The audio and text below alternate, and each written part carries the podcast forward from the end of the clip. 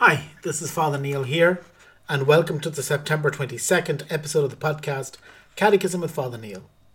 Today we're going to look at numbers 2221 through 2233 of the Catechism. The duties of parents. 2221. The fecundity of conjugal love cannot be reduced solely to the procreation of children, but must extend to their moral education and their spiritual formation. The role of parents in education is of such importance that it is almost impossible to provide an adequate substitute. The right and duty of parents to educate their children are primordial, primordial and inalienable. 2222.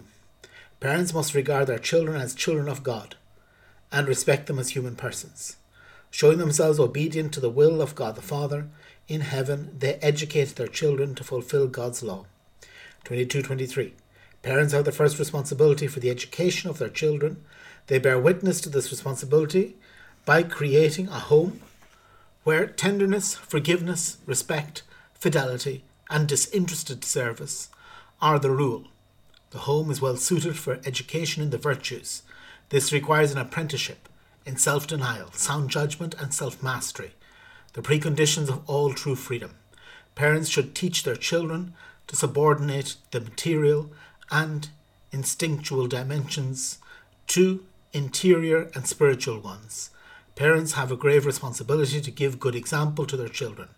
By knowing how to acknowledge their own failings to their children, parents will be better able to guide and correct them. He who loves his son will not spare the rod. He who disciplines his son will profit him. Fathers, do not provoke your children to anger, but bring them up in the discipline and instruction of the Lord. 2224. The home is a natural environment for initiating a human being into solidarity and communal responsibilities. Parents should teach children to avoid the compromising and degrading influences which threaten human societies. 2225. Through the grace of the sacrament of marriage, parents receive the responsibility and privilege of evangelizing their children. Parents should initiate their children at an early age into the mysteries of the faith, of which they are the first heralds to their children. They should associate them from their tenderest years with the life of the Church. A wholesome family life can foster interior dispositions that are a genuine preparation for a living faith and remain a support for it throughout one's life. 2226. Education of the faith by the parents should begin in the child's earliest years. This already happens when family members help one another to grow in faith by the witness of a Christian life. In keeping with the gospel, family catechesis precedes, accompanies, and enriches other forms of instruction in the faith. Parents have the mission of teaching their children to pray and discover their vocation as children of God. The parish is the Eucharistic community and the heart of the liturgical life of Christian families. It is a privileged place for the catechesis of children and parents. 2227. Children, in turn, contribute to the growth of holiness of their parents. Each and every one should be generous and tireless in forgiving one another for offences, quarrels, injustices, and neglect. Mutual affection suggests this. The charity of Christ demands it. Parents' respect and affection are expressed by the care and attention they devote to bringing up their young children and providing for their physical and spiritual needs. As the children grow up, the same respect and devotion lead parents to educate them in the right use of their reason and freedom. 2229.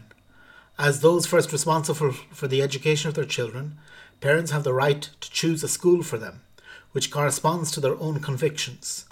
That right is fundamental. As far as possible, parents have the duty of choosing schools that will best help them in their duty as Christian educators. Public authorities have the duty of guaranteeing this parental right and ensuring the concrete conditions for its exercise. 2230. When they become adults, children have the right and duty to, tu- to choose their profession and state of life. They should assume their new responsibilities within a trusting relationship with their parents, willingly asking and receiving their advice and counsel. Parents should be careful not to exert pressure on their children, either in the choice of a profession or in that of a spouse. This necessarily this necessary restraint does not prevent them, quite the contrary, from giving their children judicious advice, particularly when they are planning to start a family. 2231. Some forego marriage in order to care for parents or brothers and sisters, to give themselves more completely to a profession, or to serve other honourable ends. They can contribute greatly to the good of the human family. 4. The family and the kingdom. 2232. Family ties are important but not absolute. Just as the child grows to maturity and human and spiritual autonomy, so his unique vocation, which comes from God, asserts itself more clearly and forcefully. Parents should respect this call and encourage their children to follow it. They must be convinced that the first vocation of the Christian is to follow Jesus. He who loves father or mother more than me is not worthy of me, and he who loves son or daughter more than me is not worthy of me. 2233. Becoming a disciple of Jesus means accepting the invitation to become to belong to God's family, to live in conformity with his way of life for whoever does the will of my Father in heaven is my brother and sister and mother. Parents should welcome and respect with joy and thanksgiving the Lord's call to one of their children to follow him in virginity for the sake of the kingdom, in the consecrated life, or in the priestly ministry.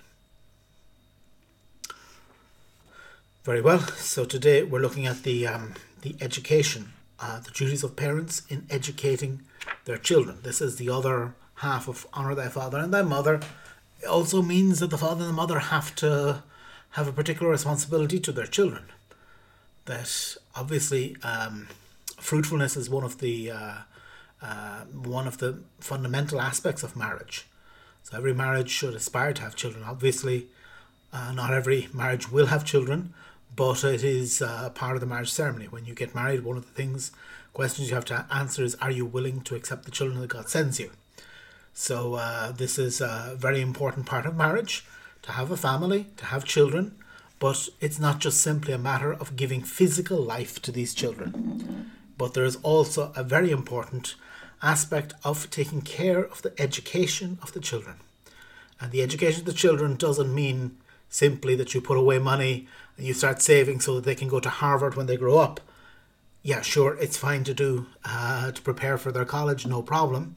But the main thing that parents are called to do is to take care of the spiritual upbringing of your children, to help them to grow into good people, to help them to be productive members of society and productive members of the church, and to help them to have spiritual lives. Obviously, the Catechism is going to spend more of a time concentrating on the spiritual lives than anything else. Uh, uh, it goes out saying that parents have to take care of clothing and feeding and sending the children to school and all the rest of it.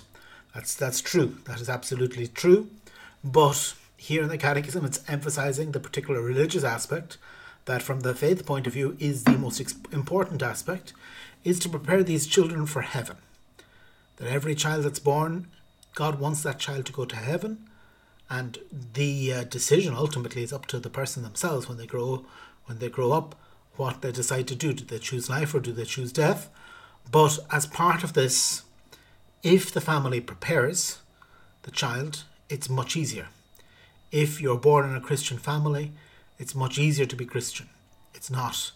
It's not tr- absolutely true in the sense that um, you can have people who had very good parents who gave them great Christian upbringing that, of their own free will, turn their backs on it, and you get people who didn't get a Christian upbringing who later in life come to know Jesus Christ, come to know the Lord, and develop a great faith. But in general, it's better and easier if we're introduced to the faith in the family. From our parents, from our loved ones, from those who are over us, uh, with our brothers and sisters. So this is the um, the nucleus of the church, the nucleus of society. Yes, the parish is very important.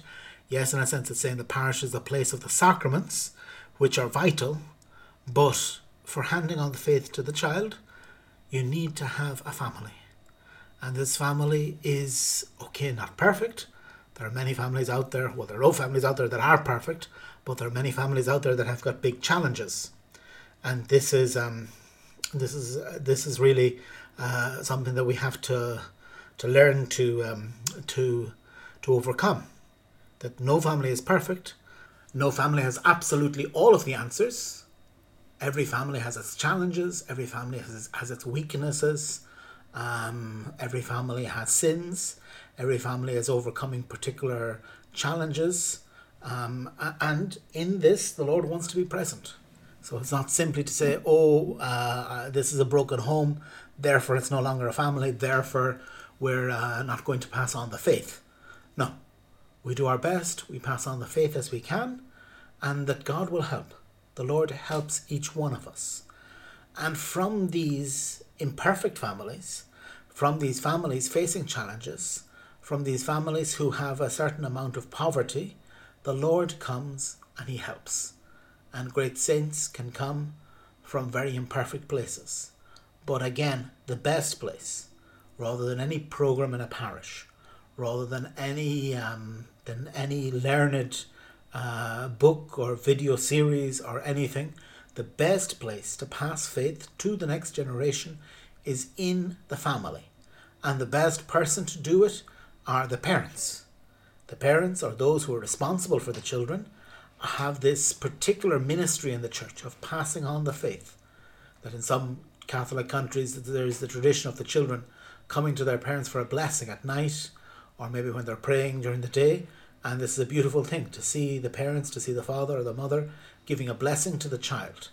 This is, in a sense, the most important thing that we do with our children and that can help us um, throughout our lives.